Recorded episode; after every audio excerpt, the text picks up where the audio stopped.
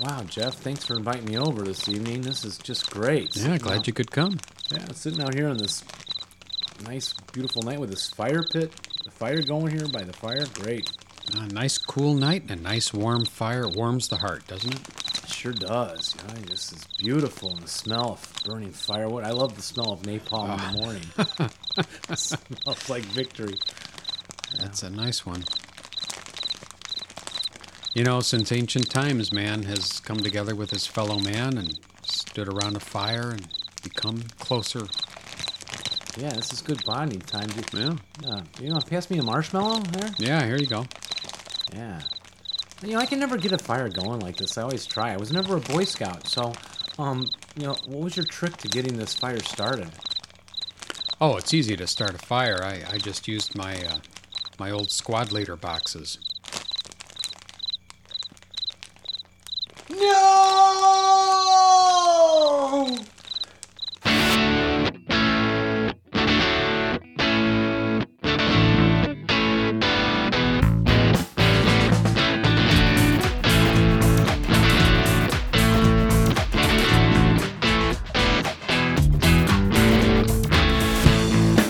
To the Two Half Squads, the one and only podcast dedicated 100% to Advanced Squad Leader. I'm one of your hosts, Jeff. And I'm Dave. Welcome, everybody. And we have a special guest with us tonight. Our most prestigious guest yet, right, Jeff? No, Yes. no offense to our other guests. Yeah. oh, yeah. They were not nearly as prestigious. And that is Dave Goldman. Hello, Good eve- Dave. Good evening, guys. And I'm not sure prestigious when you have a lawyer here talking is the right term. There'd be a few people out there who would say, lawyer, prestige? That's impossible. Well, I'm sure as the evening progresses, we'll come up with some other names for you.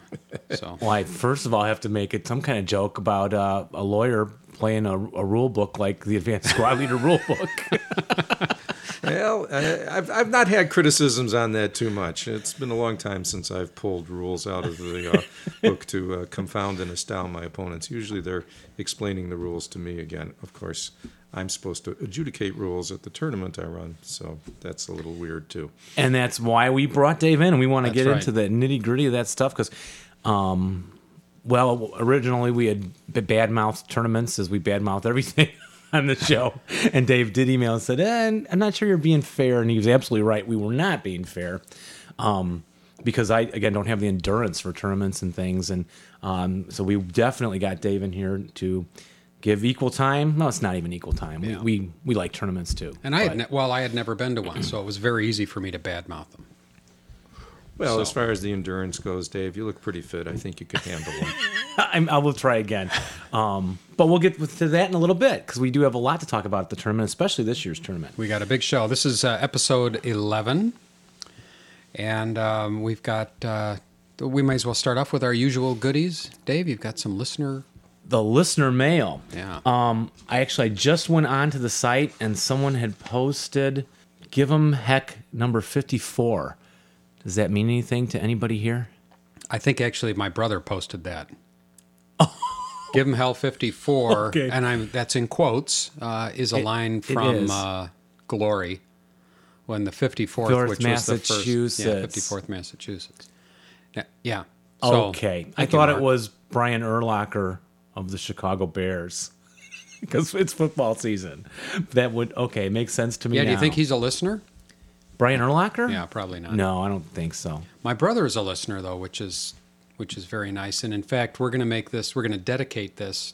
Can we do that? Can we dedicate something to somebody that's still alive? Is that okay? Yes. That's not bad. It won't uh, hurt him, I don't think. It won't hurt him. Okay. Yeah, you- you're a lawyer, Dave. So Yeah. Well, I don't know of any law that it would break. okay. So we're going to dedicate this to my brother because he made a very sizable donation. In fact, he's our our largest benefactor so far. A donation of fifty dollars. Yes, we do have to thank him. And if our sound quality sounds any better tonight, it's because Because we went out and spent that fifty dollars and then some. and then some. And how much? Can I ask how much you spent, Jeff? I spent uh, three hundred dollars and uh, three three hundred and twenty eight dollars and eighteen cents. and I thought you told me it would be about 150 to upgrade. Oh yeah. So- Well, you know how that is when you get an estimate from somewhere. You get a couple of estimates, you add them together, and it's about that. So I was like, oh, I could probably pay like half of that. So am I still in for the other? Half. Well, yeah, you know you don't need to worry about it. Okay, I got I'll- it all. Ta- I'm, I'll be your sugar daddy. But today, yeah, folks, we have uh, three microphones instead of one. They're real microphones. After this, we're going to play uh, play Rockstar, and we have a mixing board and everything. So we hope everybody enjoys the improved sound. We hope so. It won't improve the quality of the content at all, unfortunately. No, you're just stuck Just with us. a couple of boobs talking about a game. Well, that's why we brought Dave in tonight Yeah, to that's So you could have one more boob. more boobs, the better. I meant to salvage the show. We had, did have a letter here that from Dave R. Are we still not doing last names except for guests? Unless they, yeah, I think Dave R. Oh, Dave R. Yeah. Uh, he said, "Great job. The podcast continues to be enjoyable. It has me smiling on my commute, and that's um, what we like." Uh, just thought I'd mention in response to the question you answered about the starter kit maps. They are used in full ASL scenarios. Martyrs Not Martyrs, for example, uses board V that came with Journal 7, and Ghost Riders from Action Pack 3 uses board Y. Also, the Rally Point packs from Schwerpunkt guys feature scenarios that can be played with either starter kit or full ASL rules. Now, I like how he called it full ASL. Do you remember I was asking, like, what do we call the old ASL if this, you know, to not always have to say starter kit? I was feeling like Yeah. it, advanced should just be the big, thick rule book, and they should have just called the intro kit, starter kits, like Squad Leader Squad again. leader. Yeah. I was confused. I like when he says full ASL. So I don't know if there's some term that will evolve, you know, in common usage when we all start to differentiate. I think they um, should call the starter kits Diet ASL. And then the regular just call that classic. ASL It worked light. for Coca Cola. It did. And many of them uh, use boards from the starter kits. The boards generally don't have any walls or hedges or level two hills on them. From what he can remember, he says he's a full ASL type guy, and the best reason for having the kits is to be able to take a handy slice of ASL pie with you whenever you go, wherever you go. Although he Like tends to church. we're gonna play in the back pew. Your mother-in-law's. exactly, yes. Oh yeah, that'll that'll win friends and influence people. Actually, he said that holidays with the in-laws, Dave. anyway, I'll leave you with a quick plug for my scenario archive, the ASL scenario archive.com. It's http dot thingy slash Yeah, well, backslash I'll. I'll include it in Jeff will thanks yeah, Jeff. I'll include the link in the show notes. but I'm sure if you searched ASL scenario archive, have you seen it, Dave? His archive? I'm not sure that I've looked at it uh, recently, but I know at some time in the past I did. that you have. Um, it says cool place to go. Check out what scenarios come in what packs and stuff like that. You can also buy um, full packs of ASL scenarios too, and including the ultra rare ASLOC 20th anniversary pack. You can log your games, see map layouts, and even get a tournament inventory report via the scenario lists feature. Scenario selector pick, page picks a scenario for you to play with you and your opponent based on what you have both have in your collections. And finally, you can paste your log files from Vassal into the Vassal oh Analyzer. my God. So I don't. Sounds great. I'm going to have to go to that site. And be amazed. Be It sounds like you'd be amazed. At you know the labor that we all put into this hobby. It's incredible. I mean, when you think And- about it, because Dave, you, you well, we'll get into the, how many hours you must put into a tournament. Well, it's an interesting thing because it's down to a system, but we'll talk about it in a Yeah. little bit. Okay. Okay. And I know what we put on the podcast and what I'm sure goes into these websites. So, Oh, yeah. Jeff, do you have any Um, mail today? No, I don't have anything in particular other than I have uh, been emailing a little bit, uh, just a couple times back and forth with a couple of the guys from the Texas ASL group. And uh, just, I, I wrote to them because I liked their website so much. And if you have not ever looked at the Texas ASL group, I'll include that link on the show notes as well. It's very well worth visiting there if, um, if for no other reason than to look at the pretty wonderful periodical that they put out called um, Banzai, not Bonsai. It doesn't deal with plants. Nothing about plants. Okay, now I remember how to spell it because Z was hard edged and like banzai, the Japanese were hard edged fighters, right? So it has a Z in it. Uh huh. And it's not a O because they don't go, oh, and they attack. They go, ah. So it's an A. See, I remember that from about a year ago or As something. long as you remember, that's good. well, they put out a they publish a very good uh, periodical in a PDF format, and um, so I just went back and forth with them a little bit, wanting to uh, plug their website because it's it's awfully good, and I I don't know how many people actually find it, especially our friends uh, from overseas who are not very familiar with Texas. And if you're not familiar with Texas, but you ever get a chance to go down to the Austin Team Tournament, which I've done, it is a wonderful tournament. And it's not just for team players, it's individual. And they're a great bunch of guys. They have great barbecue food down there as part of the tournament. Oh, And, uh, you know, it's a little out of the way in some respects. And of course, with airfare these days, through the roof, so to speak, it's a little tough to get to out of state. Um, but if you ever get a chance, it's a wonderful tournament. Yeah, sounds good. we'll ride our Broncos down there.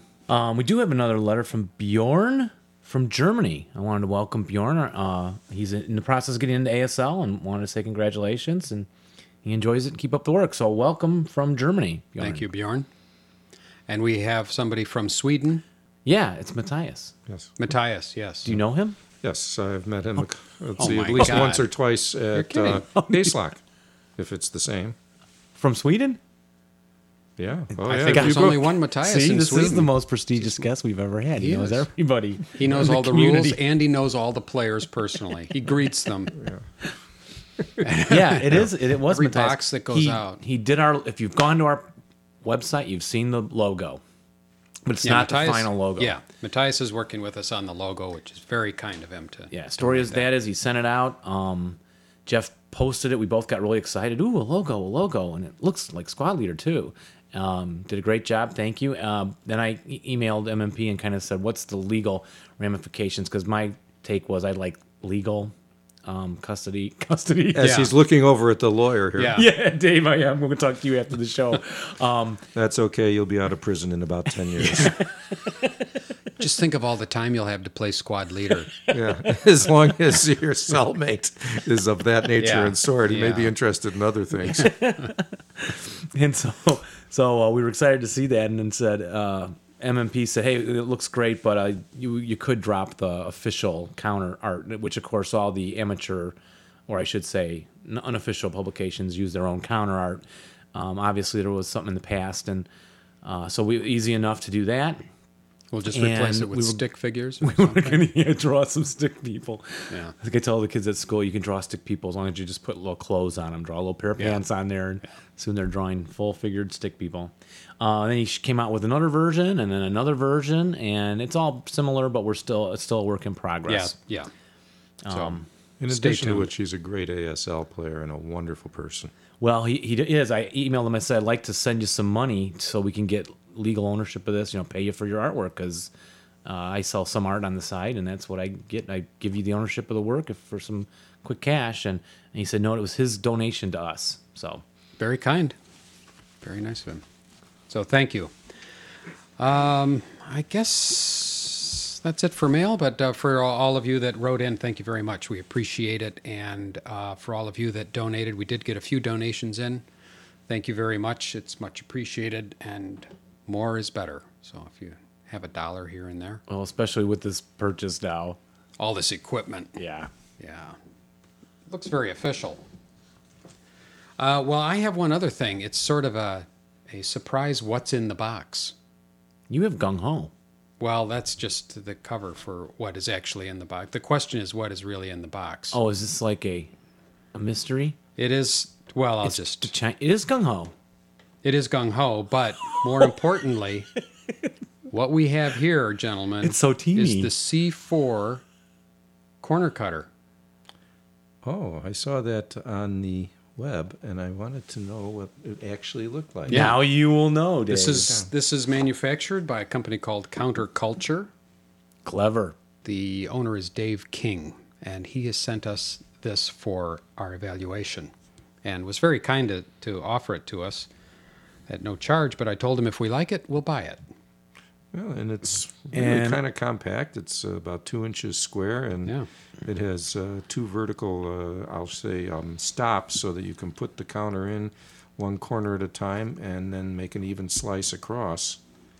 I even have some test counters Yeah, here. I think you're supposed to stack the counters in there.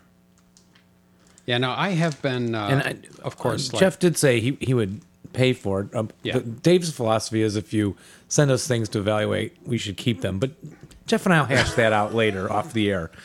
I spend a lot of Dave's money. Uh, well, let's put in a little. We're going to put in a little stack here. Oh, I Here we thought it was one at a time. No, No. it's going to be a stack. That was supposed No, to be this- the beauty of it. This is amazing. I'm so you about stack to be them in there. We can do up to, I believe, 10. I believe it's 10. Well, you shouldn't push it to 10 on the first try, should you? Oh, yeah. Oh, yes, you, should. dangerously. I do. Well, there's a bottle of wild turkey on the front of us, so we can afford to live dangerously. So I'm just going to hand this over to uh, Dave Goldman. Let him cut So you himself. just, you just push push in with that He'll uh, us, little Jeff, thing don't- that pushes tight to the corner, and then take this and you just Oh, well, wait, now you, wait, it wait, wait. We're, we're not on TV. You've got to describe what you handed him. A- I, I handed him a scimitar. It's a very small one. It's made for, um, I think, uh, super micro mini elf scimitars holders. it's, Uh, it's he's an pushing X-Acto straight knife. down, but it's an X-Acto knife with the blade Yeah, if you push horizontal down to the with ground. Right. So i- he's going to push straight down along the edges of the plastic. Here he goes. I was sure we want Dave to do this. I think. Well, he hasn't had anything to, to drink other than water. Yeah, I'd probably slice my hand. Yeah, I'm worried here. about this. Yeah, the next sound you hear. Oops. oh, Oh, wait a second. think, I think he. Jeff, you better try. Is that I, real? I, want to. I want to see. Is that somebody real else- blood? No, it's uh, fake blood, which me- I let me brought with try me. it. It's close to Halloween. So while Da- while, while, Dave, while Dave I, and Dave. I, I've decided that it doesn't look like. Okay, Here, everyone here's- is here's raving about this on Well, here's the online, thing. Here- so here's I'm what going I to do like. it. Here's what I like about The one thing I like about down. it is that it is absolutely uh, you get ex- absolutely the same cut on every counter, and I've done my counters by hand, and I've also, as I mentioned before, I gave them to my kids to do, which I thought would be a good way for them right. to make money. I was paying them, you know, some ridiculously cheap. Uh, I was paying them five dollars an hour to do my counters, and uh, they were doing them, uh, but they were some of them they were cutting way. Okay, here goes Dave. Go ahead, Dave. Okay, I've lined it up carefully. I have pressure exerted. And- I am an art major. I have done a lot of matte framing of artwork. I am a trained professional. Ready? Here you go. Oops. Oh, I didn't nice do it miss. right. You've never touched it. And that's it. voila, that was it. It took a nice, a nice little thin straight. the lift. very- yeah. If you just keep your pressure the right direction, you can run this right down the line. And I took a few counters off because I was a little worried about it, but you know what? That will actually work. A little It doesn't practice. round the counters. It just takes No. off the nibs. That's right. Which It's is not rounding. which rounding is it. perfect because, like I say, my kids when they were done with them, a lot of my counters looked like dimes. Yeah, I was expecting that it was going to take more off, which is Yeah. why I, Yeah. I lined it up and I said this doesn't feel right Yeah. because when I cut the corners on my counters the old-fashioned way by hand, one corner, one counter at a time, uh, which took forever on a full ASL set. Uh, but this is it's very neat, it's very clean, but it's also so slight that you can barely tell that they've been uh, corner clipped. Yeah, and some just- people like it that way. I personally like mine uh, clipped just a little further because that's just the way I am. Yeah, And so we that's- are a little rounder. yeah. Well, I've gained weight over the years, so I like things a little rounder. Well, I, I did a test with this. I actually did a full sheet of um, of AFVs, Okay. and it took me 30 minutes to do 176 counters. there you go. And, I And I'll normally bet. that would have taken me an hour and a half. and if you do like a little deeper cut, I'm wondering if if um he could make different versions of this. We'll give you different different Yeah, slices different on that. You know, Yeah, 'cause it's possibly. A, it is a well-made product, though. This plastic is not going to break off. I don't think. No. So it's super glued on there very nicely yeah, it's, it's a very nice, tight little product. So and simple. Very simple to use. I give it thumbs up. though uh, I don't recommend it for, for children or people um, who drink too much coffee. Correct. Or have had three or four shots of wild turkey. Yeah. Correct. I've only had three, Oh, okay. so I'm good. You're good to go. So that was our special. What's in the box? So that's the C4 corner cutter. I personally will endorse it and say uh, it's worth. It's definitely worth nineteen dollars and ninety five cents. Oh, is that all? If time is money, it's worth a lot more than that. But uh, don't pay more than that. You only have to pay nineteen dollars and ninety Yeah, and, and I, I would add also. I'm sure at some point you got to make sure you got a sharp blade because you Yes. know, dull blades don't cut well. Right. So So there we go. what's in the box? That was what's in the box for this week. Just imagine how much it would have been worth with a gung ho there if gung ho was in there. Yeah, actually, Oh, yes. Gung Ho was sold at auction at Games Plus. I don't know our local hobby shop. I don't know what it went for, but Well, I, I, saw bought it. this at, at Games Plus. You can still get gung ho. Yeah. No, you can. Yeah. Oh, what am I thinking of? Code of Bushido. You can Oh, get. I think I saw that. I think someone had a whole set. Yeah. Yeah. But um, so yeah, there was an opportunity, but people already knew this. People go to these auctions, seem to pre-price stuff, and they know, so you're not going to go get any bargain. Unfortunately, And we do have a guest uh, on a future show on a very, in a very sh- near future from MMP itself. I don't know if we'll mention his name at this time. We'll leave you all in suspense. But um, one of the things I want to ask him is about this thing that I harp on over and over, which is the availability or lack thereof of certain Games. modules. I'm sure they'll be able to answer that. Yeah. Well, let's turn it over to Dave Goldman and mm-hmm. our interview, official interview beginning. So, Dave, when first question is always, when did you get started on a squad leader? What's your gaming past? Well, my gaming past is Avalon Hills. Probably it was in the era of Tactics One. The first game purchased was Afrika Korps at the Museum of Science and Industry gift shop. They actually carried Oh, wow. Hills materials at the, I'm going to say, into in the 60s and into the 70s. And I was still in grade school, which was a long time ago. I'm going to be 59 in two weeks. And I had very few opponents in those years. A couple friends of mine, I would entice them into playing it, and they weren't really into it, so they didn't have a lot of fun. And of course, I would win consistently because I was very much into it.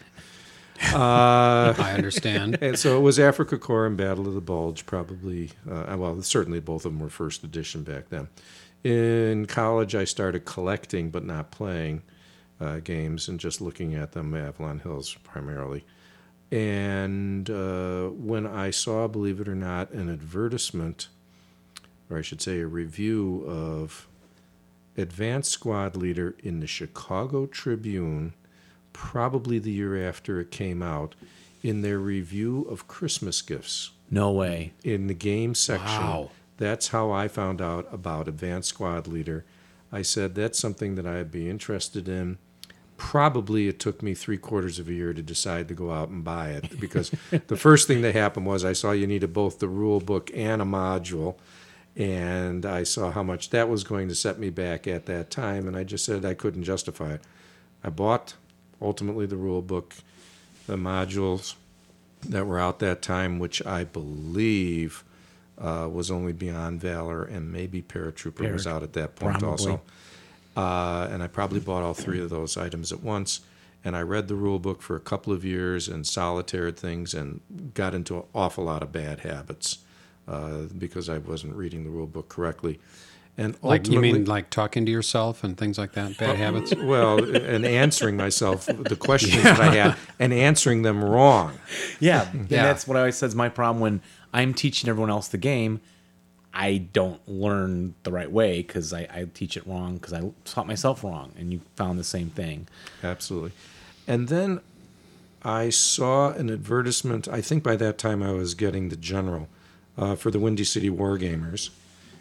And I hooked up with Louis Tokarz, and he invited me out to, I forget whose house it was, out in Rolling Meadows or Schaumburg, and I forget which suburb it was, where they were doing a campaign game of Red Barricades. And I went out on two or three Saturday nights over a period of about three months and just observed.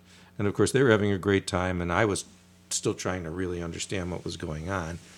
And they invited me a couple of times. Why don't you, uh, you know, move uh, some forces? And I was too shy to do it. I can relate. That's what I did at the miniatures games over at ProSex shop. I used to just watch on Saturday nights, and they'd go, "You can move these troops." No, no, thanks. No, no, no. Yeah, yeah. And then finally, uh, Louis convinced me, and I had met Rob Banizak by that point, as I recall, that they were going to have a, uh one afternoon tournament. So I believe it was 1991. I went to the what uh, actually technically is the first ASL Open, but it was just a Windy City Wargamers Open at that point in time.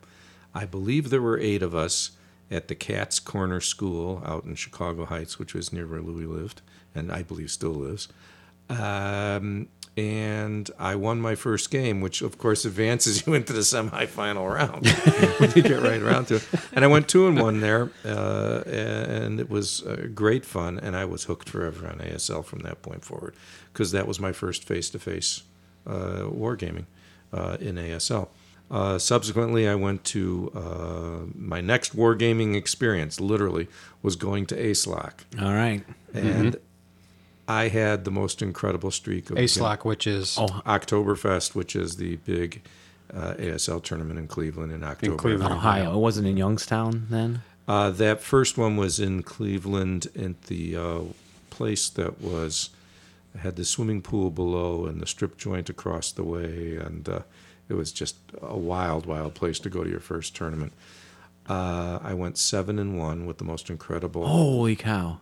Uh, run of beginner's luck. My only loss was to the eventual winner, Gary Fortenberry. Holy in my round, I was four and zero, and he was about eight and zero at that point, and that was when Fish was running it still, and Oh, yeah. you know the number of games played was also considered in uh, who uh, would become the uh, GROFAZ winner. Uh, and I believe Fortenberry went something like 22 and 1 that year in the space of Thursday through Sunday. I mean, to imagine playing 23 games ASL. When he was playing me, he was literally falling asleep. And he was still beating me. Wow. but that was the level of his play compared to mine at that point in time. But I, I had a great time with that. So after that, I kept on uh, playing more and more ASL and coming to the uh, local tournament. And uh, then from that point, uh, finding regular game opponents, and I've had a number over the years. At the present time, uh, Fritz Eifrig and I are playing, and it's hard for us with my schedule primarily to get together. Uh, then I started helping out at the ASL Open Tournament, which of course is a combination. Ultimately, uh, the name comes from the original Texas tournament. And after I believe it was the first three years that they were running that, or maybe it was four, they decided they weren't going to use that name anymore and run the tournament in Texas. And so Louis at that time was running the Windy City uh, Wargamers tournament and took over the name. And that's why you'll see on the trophy that we inscribe every year, uh, we have the winners for both tournaments in the years where both tournaments were run. And after Louis was running the Open for a while, he was getting, I suppose, ready to hand over the reins to someone. So Merrill Rutz took over. Uh, and then Merrill was going to leave Chicago, so I took over from Merrill. And I've been running the uh, Open. I believe this is going to be my eighth year this coming year.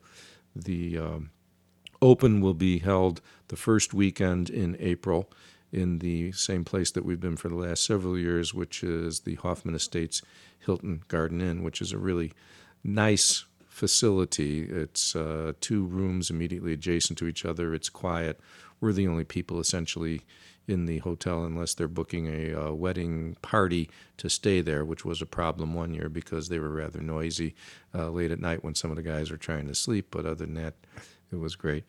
Uh, and it's a lot of fun running a tournament. So earlier you would ask the question about how many hours does it take to run the tournament, and I should add that I have very little help uh, in setting up the tournament, and only on game day do I actually really use the services of anybody else. Mike Naven for years has been my assistant at the check-in desk, which is the busiest moment.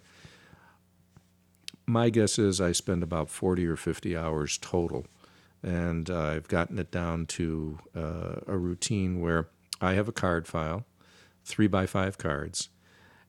Each brand new scenario that I acquire, I put on a card. I write down the boards, the overlays, the number of squads and vehicles, the number of turns, and then I've written myself a uh, simple Excel spreadsheet and I plug the number of turns and when the vehicles and when pieces come on on each turn using two minutes per vehicle and one minute per everything else that I deem important, but particularly squads and order of battle given half squads and crews and guns and trucks. And I come up with a time that I expect the scenario to take because the ASL Open, the rounds are timed, and I have to be careful Yes. about how much time any individual scenario will take. And I just then each year, What are, what is the time? How much time? well, it depends. Uh, the Well, there's the 8 a.m. well, actually, I don't do 8 a.m. anymore. That was one of the changes I made when I took over the tournament. Oh, good. We start we start uh, the morning rounds uh, on Saturday and Sunday at nine o'clock, and the reason being is it's it's rough if you've stayed up for Yeah. a number of hours playing. Nine o'clock gives you time to eat and get down, so uh, to start the tournament. So uh, essentially, I'm looking primarily for four-hour scenarios, except on Friday I can go a little bit longer because we start at noon for the first round. So there's seven rounds now. We're going down to six because we don't have enough people. Okay, good. We don't need uh, the seventh round to determine an undefeated uh, winner, basically. We're hovering around the 50 mark. I keep on hoping that it'll get back up to the 60 mark. It's of high number of attendees. Of mean? attendees. Okay. And uh, at its high point, I believe Louis at one point had 90. Yeah, I think close to hundred. Yeah, it, I don't think it ever hit 100. Uh, but uh, that was in its heyday when it was down in um, Burr Ridge. To get back to the scenario selection, and then every year I go all the way through ROAR and I enter on each and every card that's in my file the ROAR record at that time. And I use that for a couple of uh, points. Number one, to see which scenarios are popular and being played.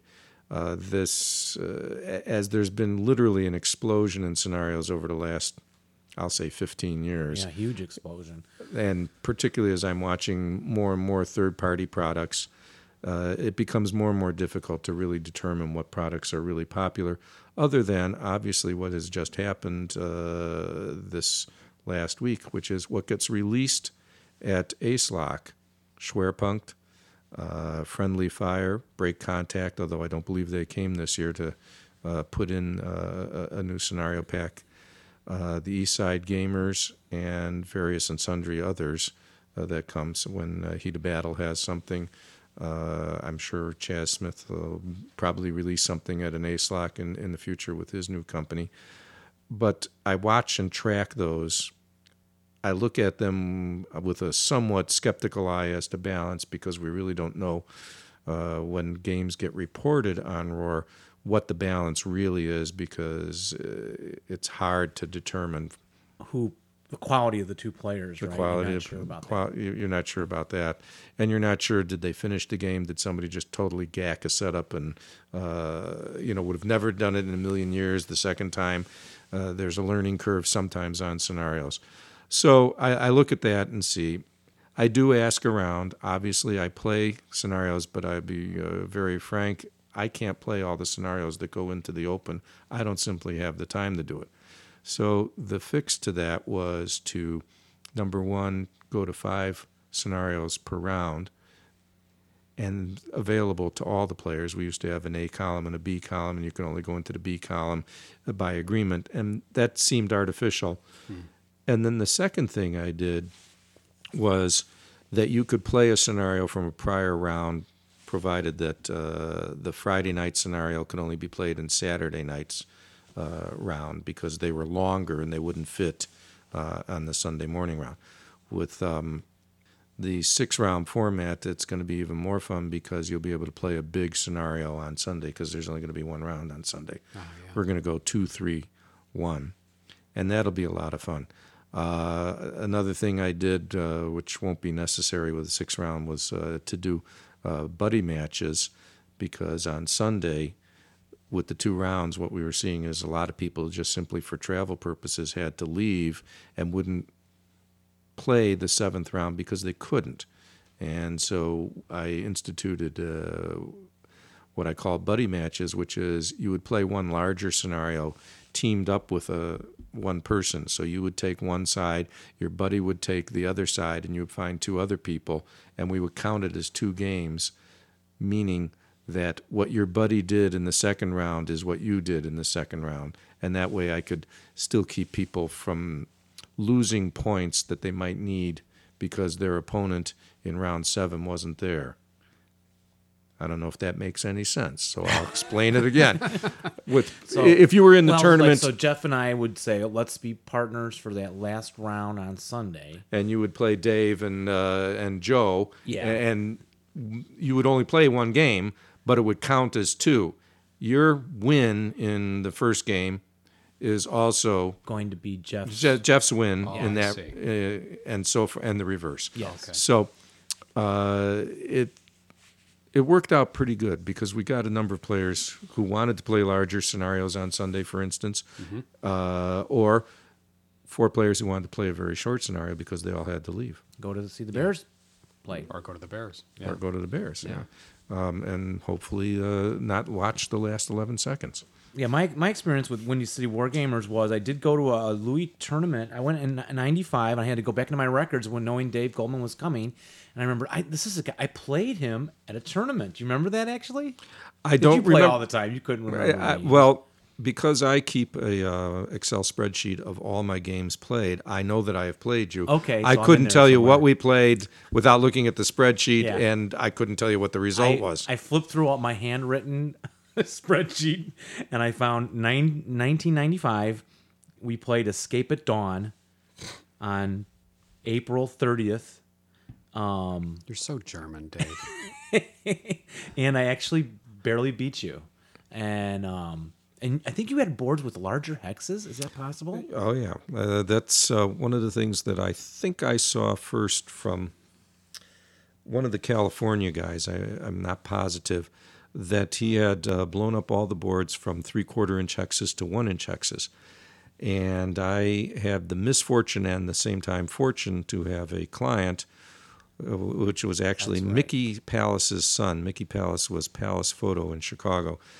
And I had done some collection work for him and defense work also on against collections and he was a little bit cash tight and so I said hey you have color copying services don't you he said yeah I said I've got all these boards and this is back I'm going to say in the mid nine actually yeah mid 90s hmm. because I had them in 95 yeah. so I probably just gotten them the year or two before then at most.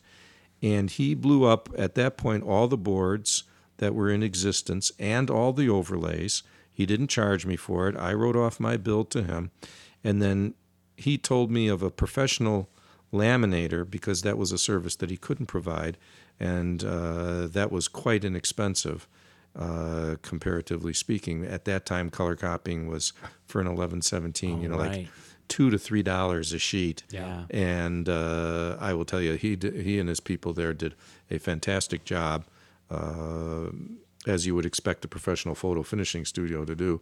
And I still have those boards today, and I had them laminated. And every time a new module came out with more boards and overlays, I would just go over to Kinko's then. And it becomes inexpensive to maintain it. It's the initial investment. Yes. being a I mean, even today, it costs you about uh, a dollar a sheet for eleven seventeen, and about the same amount to laminate if you're going to do hot roll lamination, which I have always done, and it, it's prohibitively expensive. But once you've got it going, it's relatively uh, manageable to maintain it as far as the cost goes, and of course, the ease of playing on it is wonderful. Every once in a while, with a big, you know, four board setup at a tournament, you might run out of space if there's a lot of um, uh, how should we say it? The tables aren't available because you really do spread out for about a table, uh, more than half a table, and usually that's all you should be using if it's real That's crowded. a great Yeah. idea. I'd never thought of that. Yeah, they were neat to doing that. play on. Absolutely. So, so the, regarding tournaments, let's get into some of the fun stuff. Well, maybe the difficult stuff. Um, you know, I know. I think we mentioned before that you know games we hope are being going to be called at some point. You're in that you said unenvious position. I think you're, very uncomfortable. I'm sure to have two players that are having a problem. You have any stories like that without naming people? Oh, uh, the interesting thing about uh, we skipped a few steps in building the tournament. We'll go back to them. Calling games. The most common problem in calling games, of course, is not rules disputes, and it's really worked very well as I've gotten better and better in selecting scenarios, and I think I have. uh, I, as evidenced by the fact, and obviously I'll get a lot of emails about this. Uh, I haven't had people complain about scenarios for three years in a row, and the reason being is is because they have so many to choose from that if they can't find something they like, uh, you know, it, it, it, I just haven't had that problem. In years past, And you don't have you you do include third party. yeah, my the the ASL okay. Open is uh, heavily into third party scenarios. Uh, Number one, with essentially about fifty scenarios for a tournament, it would get too how should we say incestuous to uh, just use official MMP Avalon Hill scenarios. And quite frankly, some of the real exciting scenarios are third party published. Hmm. And uh, so, you, with the wide variety to choose from, it's just, it's very interesting to examine scenarios, even if I haven't played them, to determine do they fit, number one? Does the counter mix look interesting? One of the observations I have is there are literally dozens of tournament sized Japanese scenarios that are just wonderful for tournaments. I mm-hmm. couldn't possibly fit them all in. And one of the big problems is is that there is still a significant, how should we say it, bias against Japanese scenarios on some players' parts. Most of the people who come to tournaments now will play Japanese scenarios, but I think there's still a significant portion of people who only want to play it maybe once or twice at most during a tournament. Why why is that? Do you think? What is their bias? Well, first thing, it's all infantry.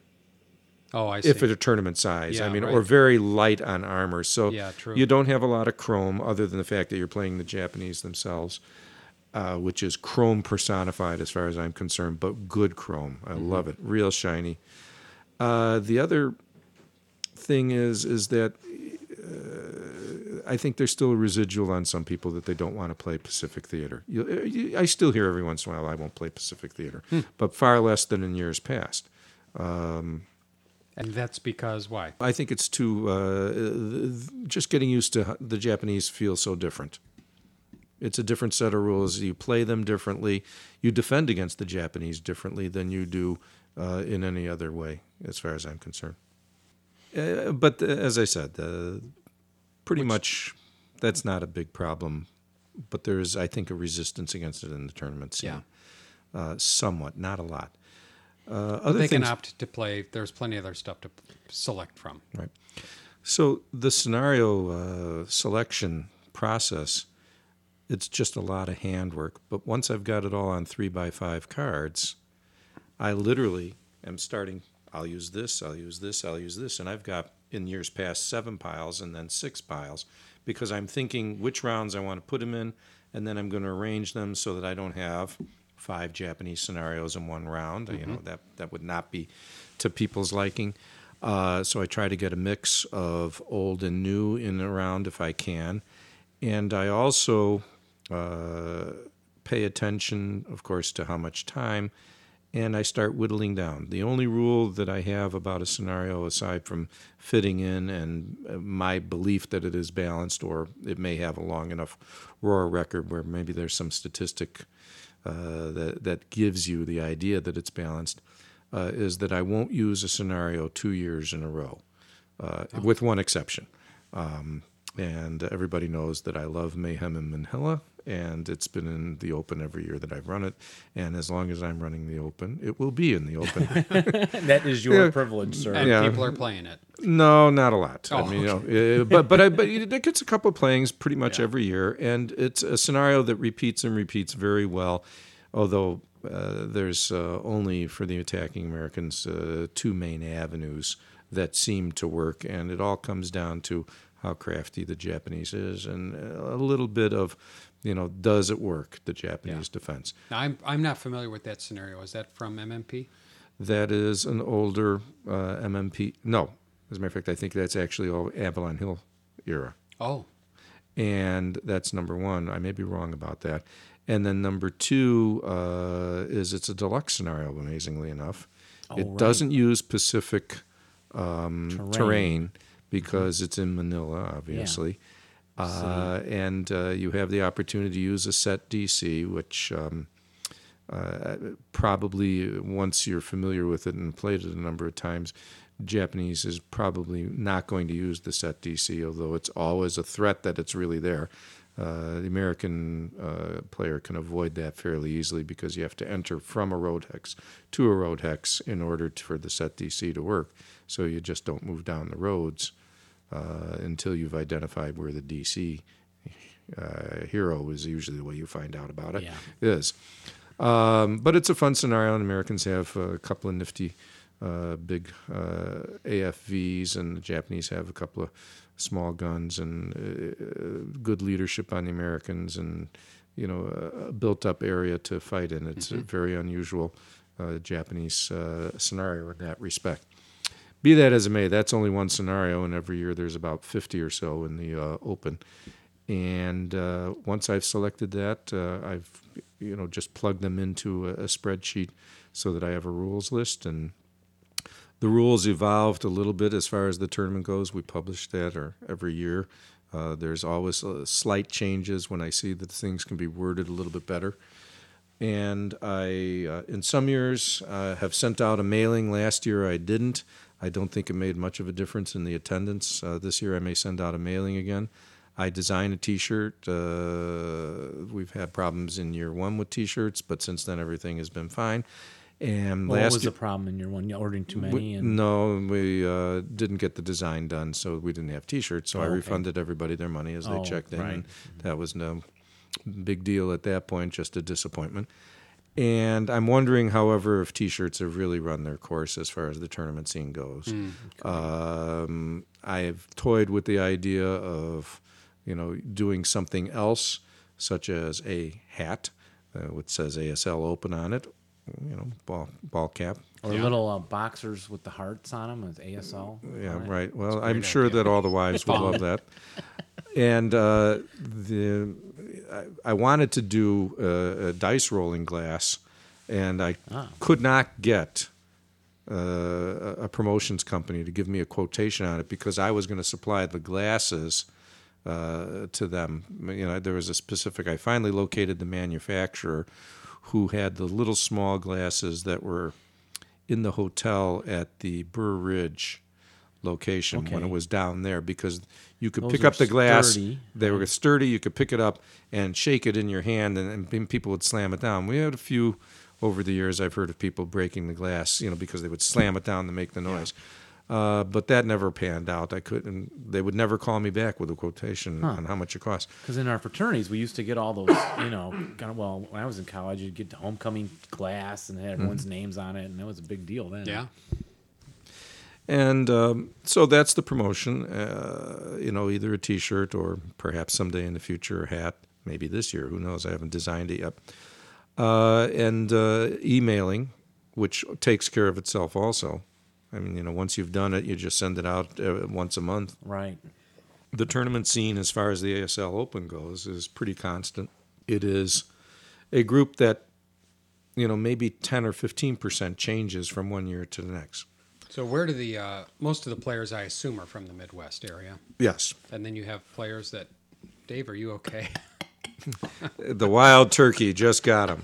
I don't do that often. Good for you. It'll put hair where you didn't know you you wanted I'm already hair. hairy Yeah, enough. yeah, you don't need hair. Very hirsute. Uh, we, um, we moved further away from O'Hare. But now, you're closer to my house. But of course, I haven't been coming because I got my little brain can't handle it. But well, we can open up that brain for I, you. I well, We will pour ASL in over a weekend. You will be totally geeked out on it. I am, uh, you know, actually talking, I'm thinking about doing it again. But actually, this was our plan. We were going to ask you if we could come and do a little broadcasting from the open. Absolutely. Interview a ton of players, maybe do two shows, you know, break it into two or three do shows. just shows? interview players you wouldn't get a chance to get to Illinois. Yeah. Just to be on our show. Absolutely. Um, it looks like you probably need just uh, one big table to set up uh, the laptop and the mixing board and the microphones, and you absolutely you could do it, and Yeah, uh, we- would love to have you. Yeah. Right, And so then then play some pickup games if we don't want to play the whole tournament. We'll just play some am pickup I good- games here and there. Well, yeah, because right, we wouldn't want to just be talking all the whole time. Um, we'd be free not to have to stay the whole day either, which with my Right. family and stuff, soccer games, whatever. But we'll work that out. We'll take you up on that. We're going to get there because they moved the Little Wars miniatures tournament to February. or weekend. That was always my conflict. It was well, if I, I the, the local ASL thing is this always the same weekend as the Little Wars miniatures thing, and I just preferred to do that with my son, good father son activity. Um, now they're split, so I am freed up. This year we'll broadcast, and then maybe next year I'll jump back in and get my rear end whooped. In 2009, do you know what weekend L- Little Wars is? And they're going to keep it in February. Okay, because we also have down in Champaign uh, a general tournament which is um, Winter, Winter Wars. Wars. Winter Wars. yeah. And that has an ASL component that uh, Yes, yeah, we had done Little Wars last year. Joe Winter and I Wars. went down. Yeah, you and Joe. went. Yeah, that's when I talked about us both being brain dead on Sunday, but he was worse off than I was.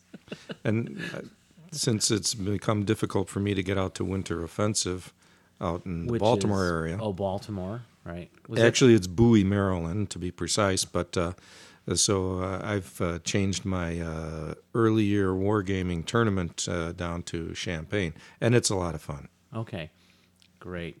And does now Avalon Hill used to do a tournament? Well, in that's it. general. That was the Well, that was Gen Con.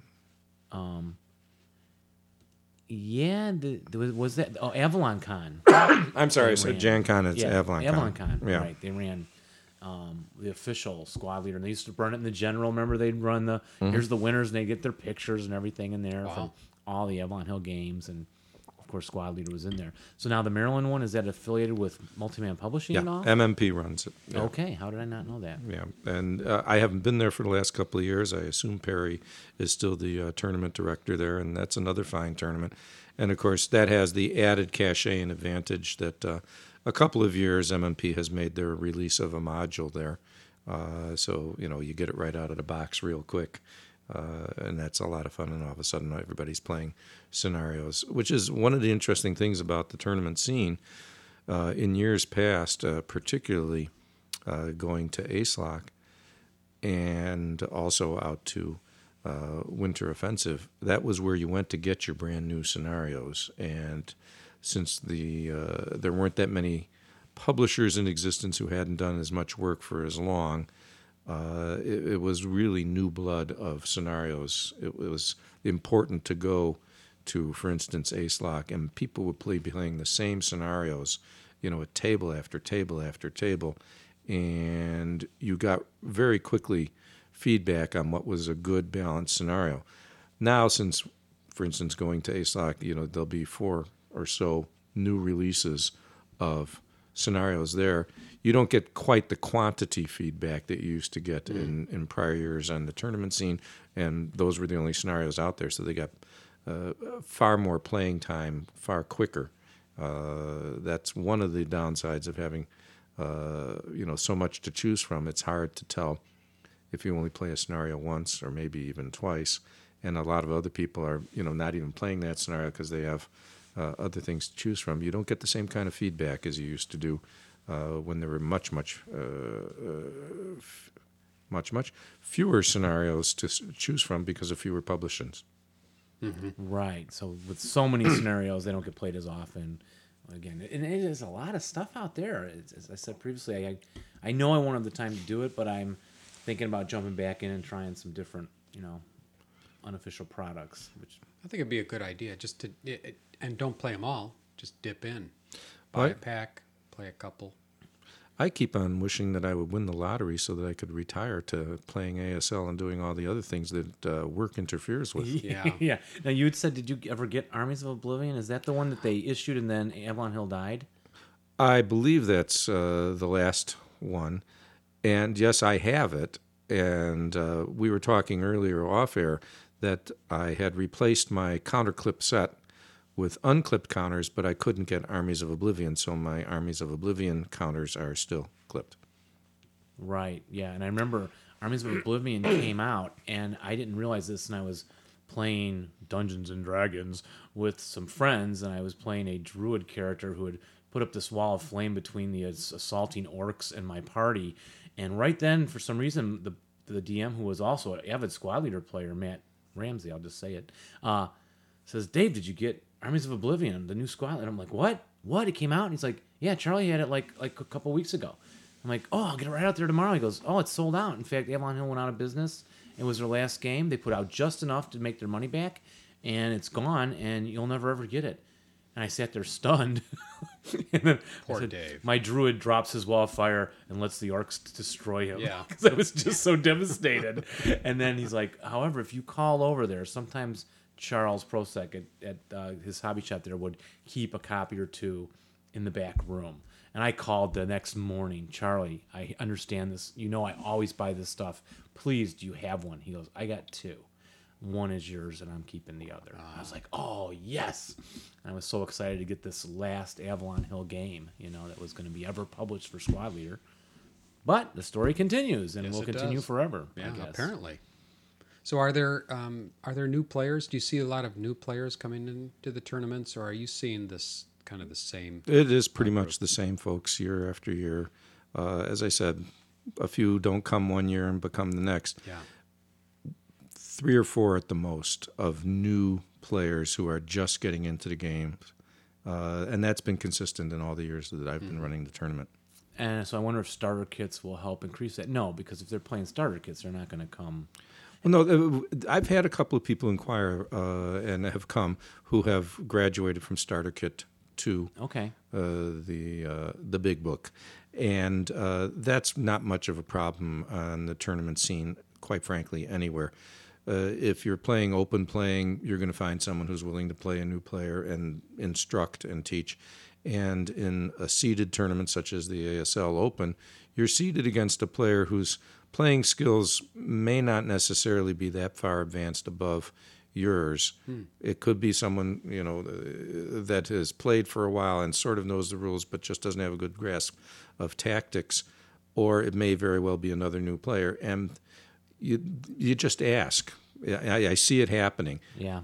People don't ask the tournament director now as they used to, in part because the rules that the tournament director knows he's forgotten most of them. That's me, of course, uh, and so it's a lot easier to ju- and quicker uh, to just poll, you know, by saying, "Hey, how does this rule work?" And, and people find out right away, and that's where I see uh, my job has gotten a lot easier over the years because I get very few rules questions, and I have a set pattern to answer them.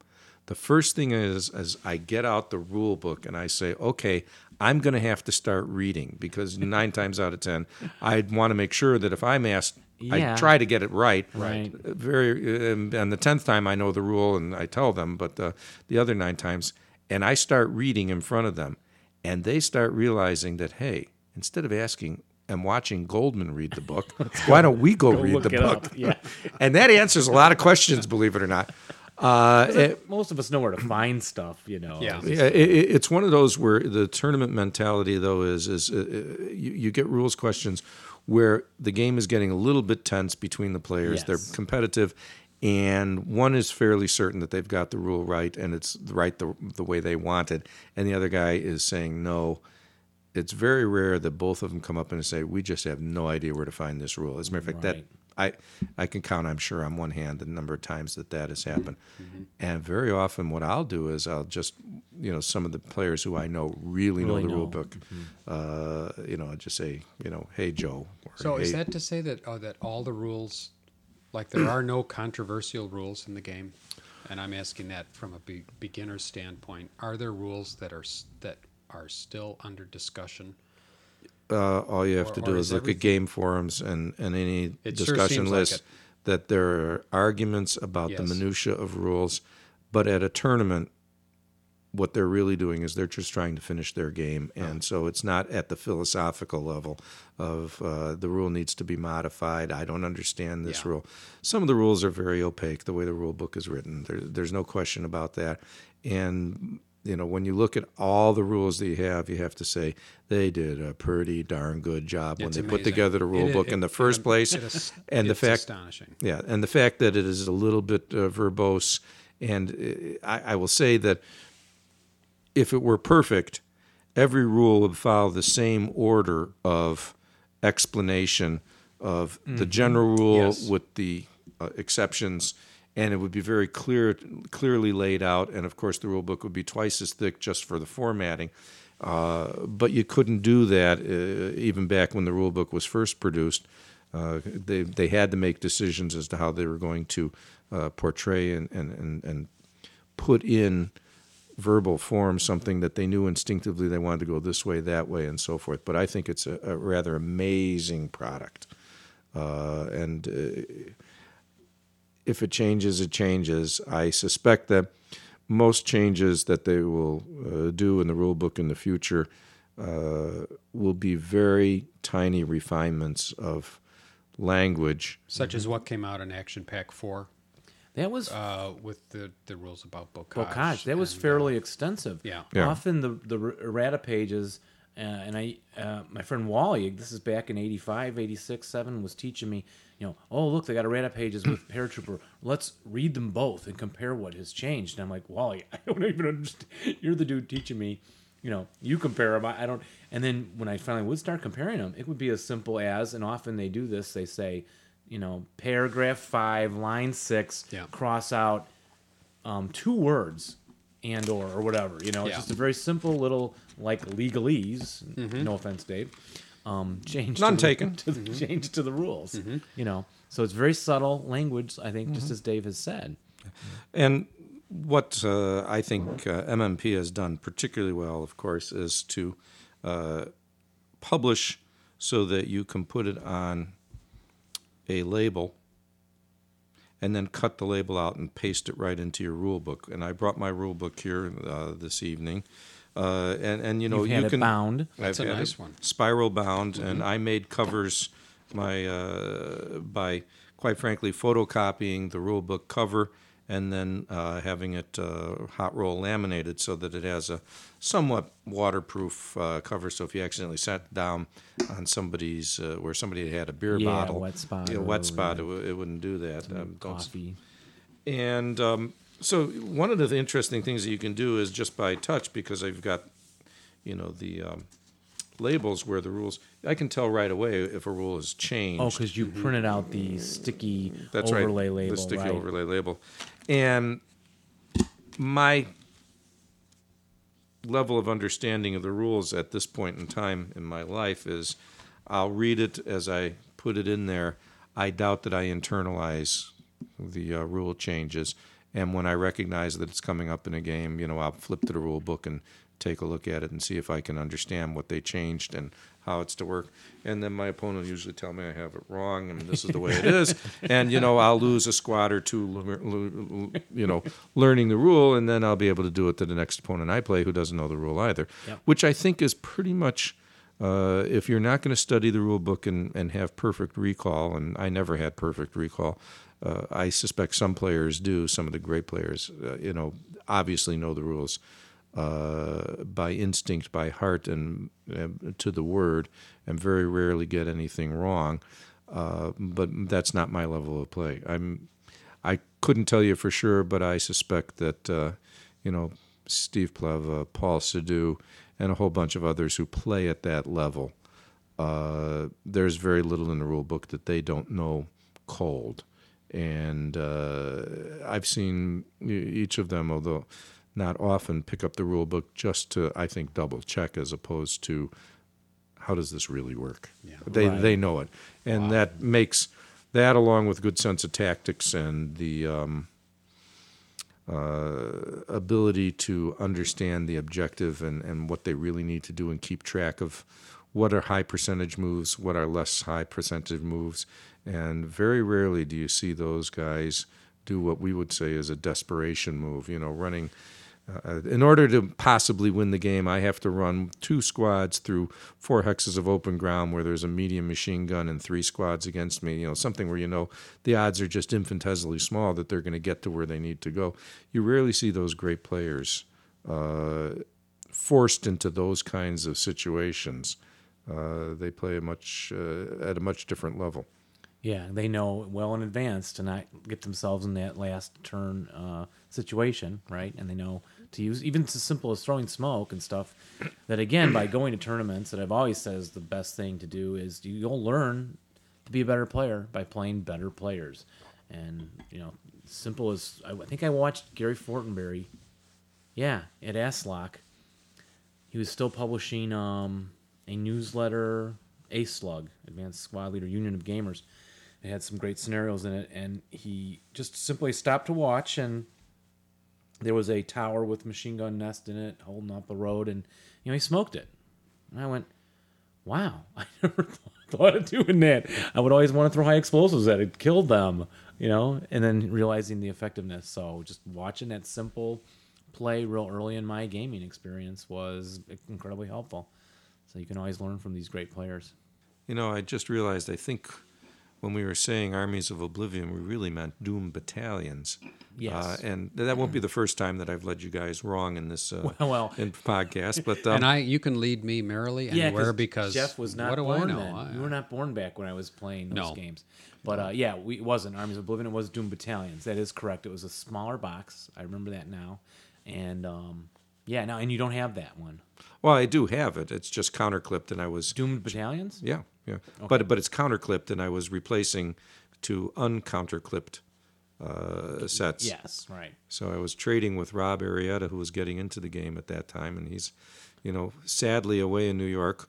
Hopefully, the financial markets haven't creamed him too badly uh, in his business, and uh, so he, I, he would acquire, and we would trade the counters, and it was a, a great deal for both of us. So that is the story of counterclips. But to get back to adjudicating, Yeah. uh, obviously, the reason for adjudication is the game can't finish in time, and it's very difficult to pick up a game in progress and stare at it and figure out projecting, knowing who the players are, because just about everybody at the tournament I know fairly well at this point uh, in my career as TD and determine okay, I've got to make a call. I'm going to disappoint somebody, although I will tell you it's been very, very uh, rewarding and uh, heartening that most people graciously accept it. I've really not had anybody throw a tantrum or anything like that. Uh, we do have one penalty, which is if a person has uh, taken excessive time and is a super slow player, I have to take that into account as to if the other player, who is a rapid player, would have been much further along in the game. I have to add a little bit of weight to that Yeah. because he hasn't had the time to uh, develop his attack because he's been waiting on his opponent. We, we had some discussion about some conjecture about that in an earlier episode when we were talking with Joe because he was at a tournament and playing somebody who was very slow, and we were wondering if that person was doing it on purpose, Yeah. Well, yeah, right. If they were, yeah, maybe we weren't sure. like part of their tactic was to play so slow that it would have to get to a point where Joe would have to leave. Or well, you know, that, that's do you ever see that that sort of thing? No, uh, I, I will tell you that uh, over the years, I know who tends to play slower than Yeah. uh, than the average player. I am always prepared to uh, adjudicate a game, and the system is really quite simple. I look at the game, I make up my mind, and then I'll ask two other good players who have finished, who are hanging around, take a look at the board. Sometimes I only ask one because I'm usually pretty sure, and occasionally I don't ask anybody because I'm positive. Uh, you know, and I ask them to look at it. I won't tell them what I've decided, but I get a confirmation, uh, and, and almost I can't even remember a time that uh, the people that I've asked to confirm have had a different opinion than mine. Um, and those opinions are very often it's too close to call. There's no way that one can adjudicate this, or it's very obvious who's going to win. And I also ask the players as we're getting tight on time, guys, if you can adjudicate this yourself, let me know Yeah, what well, it is. And most people, I will tell you that that has been a very effective uh, technique because most players will say, he's already got it. We're just playing this to see if something weird had happened and I can get back in the game. And I say, okay, just keep on playing because of something weird. Uh, I'll be back. Because I start coming around about sometimes if I'm you know, light on uh, you know keeping up work and entering games and things like that, I start coming around in the last half hour to start moving people along. And usually it's only uh, if in a round we have uh, 25 games going, there's usually only four or five that are going to come down time wise. And usually of those four or five, there's only one or two that are really going to possibly need adjudication and people have you know they know that it's an impossible job to adjudicate a very close game and uh, very often they'll say let's just roll a die That's their decision. Otherwise, I will call it. So what causes that? What causes them to run so long? Is this a player that consistently runs slow, or is it just two players that are just locked into something? It could be That- either one. Uh, uh, okay. And I will tell you that, uh, as I said, uh, there are some players who do play notoriously slow, and there's not anything that anybody can do about that except to uh, handle it with good grace, play your best game. It's very difficult for a very fast player, I think, to change speeds and deal with a very slow player in a time scenario. Quite frankly, it's probably even worse in uh, an untimed uh, scenario format because then the slow player is under no pressure to do anything other than play at their rate. Uh, so you can force someone to play at a very slow rate. Uh, that happened to me once in a tournament, and I was way ahead, and I got so discouraged that I just started playing as fast as I possibly could when it was uh, my turn to move. And I quite frankly blew a game that I was way ahead in. Yeah, that, yeah, we can relate to that some. And then the rest of the work of the tournament, so that we can uh, sort of round it out, is really just uh, entering games into a game program that Jeff Thompson adopted. Uh, the scoring system that uh, I forget who started it. I know Louis is the first one who used it in the tournament. I'm not sure who wrote his original program. Uh, and that takes little time. The the most important thing about that is is that every tournament I get a game entered backwards where I made the winner to loser and loser to winner, and usually people figure it out pretty quick. And uh, the problem with that is that occasionally it changes the matchups in the subsequent round, Oh, right. and um, sometimes I just play past it uh, because it's the round has already started and we just change it, and then the next round it'll right itself. Uh, but that's not much of a problem. And uh, of course, we had the legendary computer crash when Merrill was running the uh, tournament, which was the uh, last year that he ran it. And uh, I had one minor glitch one year, but it was not a big deal. And we figured out that I just needed to reset the program. So uh, on tournament day, I have very little to do after check in. Very few games get adjudicated. It doesn't take long to enter in the results, and I get to schmooze. And occasionally, of course, uh, I get to play uh, in the tournament because if there are an odd number of people beside myself, I throw myself into the tournament and I'll get matched up at somebody near uh, the back end because I always rate myself the lowest uh, rated player in the tournament, not because I want to pick up a bunch of wins, but because I don't want to become a factor as I did one year where I won a whole bunch of games. And so it, I was affecting, you know, people above because I wasn't in every round. I, I think I went four and zero you one year. Points for people, your games, your opponents won, That's correct. right? Now, if I run a three-day tournament, and I've done that um, two or three weekends, because again, the five with kids, it got the, the seven games got to be too much. I can't get off Friday, and you know, two on Sunday isn't going to work. And I like the one on Sunday now, but um, so I run a three three game scenario or a tournament on a Saturday. It seemed to end up as a tie. So, how, is there a way I can get around that mathematically? I mean, I'm just, I don't know if you have any thoughts on that. You, by awarding the points, it's probably throw that question at you. It's probably not going to work right now.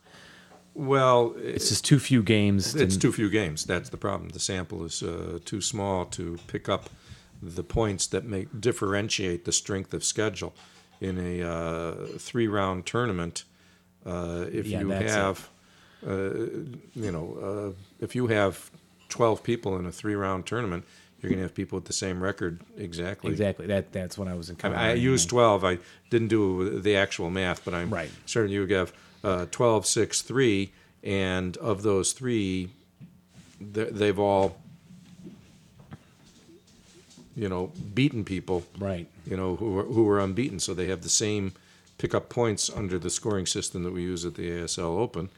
Uh, you would just have to wait and seed uh, the players and you use something artificial before they actually start playing, so that uh, if a very weak player should Oh. beat a stronger player, he will pick up more points. Okay, uh, than so that. if you can beat Bob, you get like triple points, right?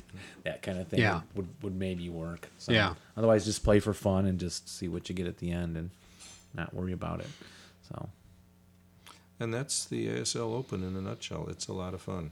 Uh, I intend to keep on doing it for a few more years. Uh, one of the things is that uh, uh, unfortunately we don't have enough players so that the gaming space is given to us uh, based not upon the cost of the gaming space, but on the, how many rooms we fill in the motel at night. Whereas Oh, okay. uh, ASLOK, the gaming space, as I understand it, uh, they is pretty much donated because so many people come and stay for so long. I mean, Yeah. essentially, one part of ASLOK now is actually a week long. yeah, that's what they were gaming- saying. I couldn't believe it I did that last year. I wasn't able to go this year because of the Jewish I think I'd holiday. rather go to actual war for for the week. for the week. Well, I mean, that would be interesting, Oh. but just imagine how muddy your clothes would get. uh, you know, they never fight in good weather. I mean, you know, you see yeah, that. that's true. yeah, it's over a full week now. It's Yeah. It, So the ga- the gaming actually gets underway. Uh, Some of the foreign players come in on Friday and Saturday, and are, are rocking and rolling already. And then you have the USA versus World tournament, which is wonderful fun. Uh, it, it just goes a week long, and it makes a lot of sense because if you're gonna uh, go to as ASLOK expanded, it was Thursday, Friday, Saturday, Sunday, and then we had Wednesday mini tournaments, and now that's basically part of the uh, overall, uh, how should we say, experience. Well, you might as well come in on Monday and Tuesday also. And if you're going to come in on Monday Right. and Tuesday, you might as well, you know, arrive on Saturday and play Sunday too. Yes. So it's become a week long event, and it's a lot of fun, and it's much more social uh, nowadays, uh, the uh, ASLOK tournament is than it was in years past. Uh, among other things, you don't have people who play all night long, like Gary Fortenberry did the year he beat me. Uh, and uh, so by 11 o'clock in the evening, the game room, there are some games in progress, but it wasn't like uh, 10, 15 years ago where the whole room would just be whooping and hollering over ASL and nothing else. You'll see people that go out for drinks uh, or drink in the room, as the case may be. Uh, occasionally, you'll see a couple other board games pulled out, and you know people are just relaxing, doing something other than ASL. And as the uh, tournament scene has aged, and it has aged, uh, you see people just you know quite, quite frankly socializing, catching up. You know what's going on in your life. You know, haven't seen you. How's Yeah. the wife and kids? You know, who's going to college? Who's getting married? You know, as if we keep on playing long enough, who did we just bury?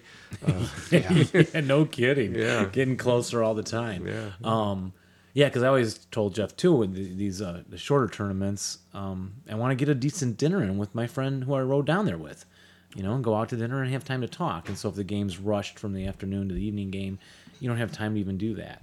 So that does sound. Like I built a little bit of that into the open schedule, and unfortunately, though, you really only have an hour between rounds. If you're playing as I anticipate, uh, the the Saturday um, afternoon round, I try to keep it uh, basically short so that people have time. Then we have a raffle Saturday uh, after the uh, afternoon round and before the uh, evening round uh, begins so uh, you know our opportunities for socializing aren't uh, as available, of course, as in an open tournament such as ASLOC or uh, Winter Offensive. The other uh, thing, though, that we're doing at the Open, and I've done it the last couple of years, and I hope to be able to do it this year. They've raised the price of the room on me a little bit. Is we have an open bar that we, uh, in effect, because uh, the raffle money essentially went to pay for the bar, and uh, so there's plenty of socializing around the bar, and uh, as people finish games, and uh, people tend not to play the longer scenarios anymore on the Saturday night round, so there's plenty of people just sitting around having a good time, Yeah, so you get the little- drinking. Yeah. Have you had um, uh, uh, f- foreign winners since you uh, uh, to the tournament at all? Anyone from Sweden or Germany ever? No, but we have had a couple of people come through from Australia over years past, and I'm Wow. trying to remember the last time that that happened. It's I- I'm not even sure that during my tenure, someone from overseas has actually come in and played. Okay. But I know that in uh, I certainly when Louis did it, we had somebody come in. I'm almost sure of that. Um, But uh, generally speaking, with a, a couple of regular exceptions, uh, it's a Midwest tournament now. Yeah. Do you think there are there more people playing squad leader now, or fewer people? I mean, your your attendance uh, in the tournaments has gone down. Does that mean there are fewer people playing? No, I don't think necessarily it is. I just think it means that the tournament scene is not as critical to people playing ASL as it used to be. Uh, I think one is there's the aging of ASL players, and although I'm one of the, in age wise, older players, a lot of players have families. Get away for a weekend is a little tough. It took me out, right? I'm, I'm gone. I mean, I, I did, you know, I asked the lock, and it wasn't just that I get tired, but yeah, I got I got a soccer game of my daughter's in the middle of it, and Yeah. am I going to really miss that? You know, The tournament hopefully will still be there when soccer is over. exactly right. They'll all be off to college, and now I can do more gaming. Um, Well, you won't be able to afford it then. But that's another story. Uh, and then the other thing I think is the rise of Vassal. Oh, I think Vassal oh yeah, um, takes a little bit off of the tournament scene only because uh, in years past, people would, without it, this was their big chance to come to, for instance, Cleveland or come down to Chicago and, and, and you know get a whole bunch of games in over a weekend. Right. But now that you know you can be anywhere with internet access, which is basically everywhere, Yep. and uh, you can uh, play. and and you can play quality opponents. Probably, I imagine some of them are out there. Absolutely, absolutely. Now I don't play Vassal myself. I I have don't either. Oh, I was downloaded just it to my gonna ask you computer, and I, uh, you know, quite frankly, print out map boards uh, off of it, uh, not with setups, but just to view the terrain. Uh, Yeah. you know, if if nothing else, as I'm preparing to go to a tournament, if I I will look at the scenarios if it's a, a tournament that uh, publishes scenarios ahead of time, and what I will do is I will download from Vassal the um, boards as they are set up because uh, terrain is a major, major factor in deciding how a scenario plays. And just forcing myself to look at the terrain, having read the scenario card, uh, you know, I might make a notation or two as to where I might want to set up if I'm the defender, the machine gun that's, you know, where does the heavy go? That sort of thing. Where am I going to bring my tanks in? Those are things that are easy to decide looking at a blank map board. And that little bit of preparation sometimes is, um, you know, what you need to make it an enjoyable uh, tournament scenario to play. Number one, number two, to decide whether you want to play it at all. Uh, number three, uh, to help your setup a little bit quicker. Mm-hmm. So that's what I do in, in preparation for a tournament where I know the scenarios ahead of time. And you can print out boards with winter color white on them. Is what I've yeah, heard. that that's a that's great fun too. Yeah, I, I, I, I got to do that. I've got. I have to do that. I've always wanted white ASL boards, and I was going to play Brian in front of Joe's, the teacher. Yeah. Um, in a game at Joe's house, and then it got canceled.